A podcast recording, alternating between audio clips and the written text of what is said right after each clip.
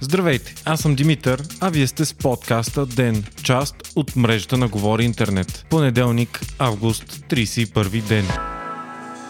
Ден е подкаст от мрежата на Говори Интернет и става по-добър благодарение на подкрепата на слушателите си. На вас. За да станете дарител на Ден, елате на patreon.com, Говори Интернет и срещу 5 долара на месец ще станете денник. Истински герой.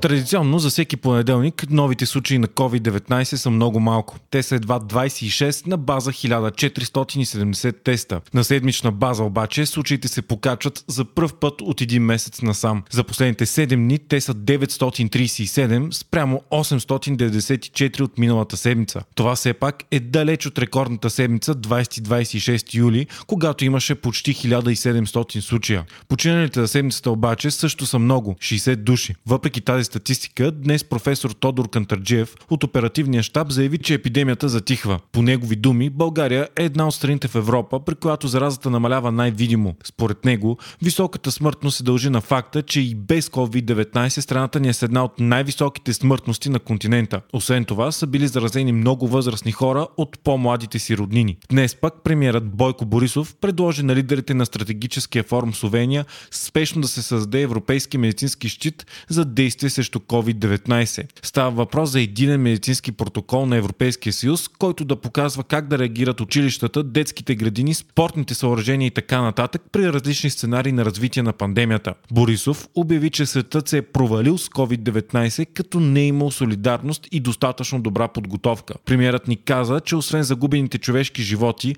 пари и работни места е загубена и битката за психическото здраве на хората.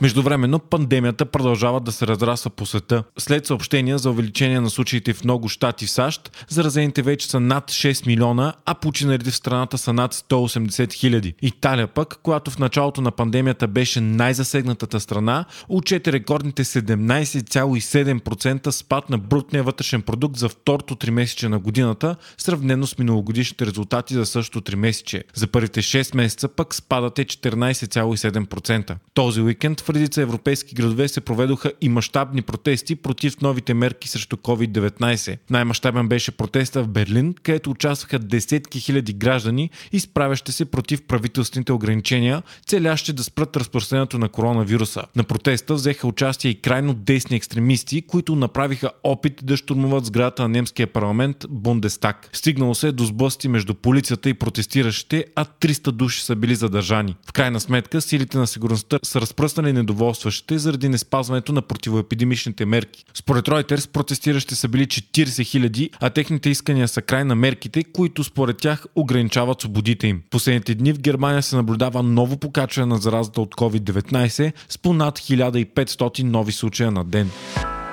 Илон Мъск демонстрира за пръв път възможности на мозъчния чип, който Neuralink, една от компаниите му създава. Той представи Гертруд, едно от трите прасета, в чието мозъци са били имплантирани чипове. Демонстрацията беше представена на живо в YouTube миналия петък, като на нея беше излъчвана мозъчната дейност на прасето. Мъск показа, че мечтата му за сливане на мозъка с машината е все по-близо до реалността. Чипът е с големината на монета и съдържа 1024 електрода, които влизат във външния слой на мозъка. Идеята зад Neuralink е свръхамбициозна и крачка напред към трансхуманизма. Според Мъск, възможностите на подобен чип са неограничени. От на музика и говорене по телефона директно от мозъка до борба с Алцхаймер, деменция и други болести. Всички сетива, зрението, слухът, допирът, болката са електрически сигнали, изпращани от невроните в мозъка ни. Ако можеш да регулираш тези сигнали, можеш да решиш всички проблеми. От загубата на памет до слепотата, глухотата, парализата, депресията, безсънието, екстремната болка, тревожността,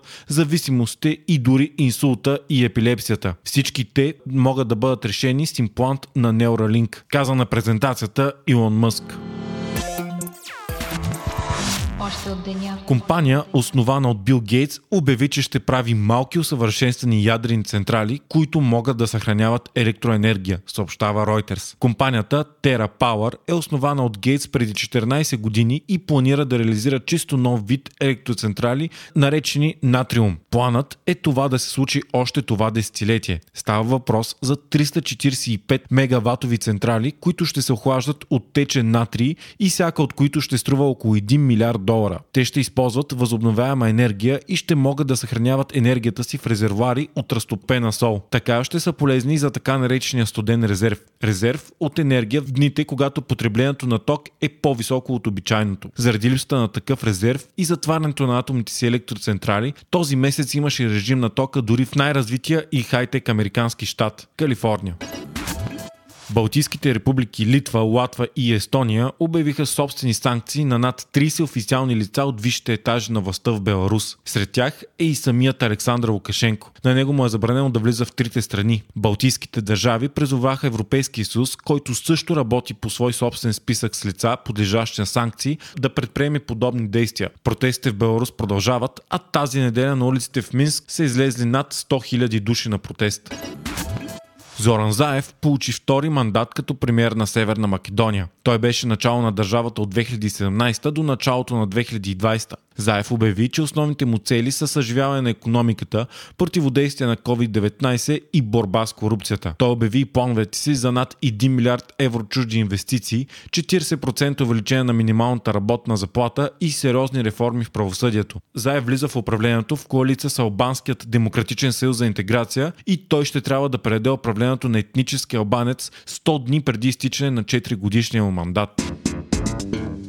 Вие слушахте подкаста Ден, част от мрежата на Говори Интернет. Водещ и глава редактор бях аз, Димитър Панайотов, аудиомонтажът направи Антон Велев. Ден е независима медия, която ръща на вас, слушателите си. Ако искате да ни подкрепите, можете да го направите ставайки наш патрон в patreon.com Говори Интернет, избирайки опцията Денник. Срещу 5 долара на месец ни помагате да станем по-добри и получавате достъп до нас и цялото общество на Говори Интернет Discord. Ако искате да не изпускате епизод на ден, не забравяйте да се абонирате в Spotify, Apple iTunes или другите подкаст приложения, които използвате.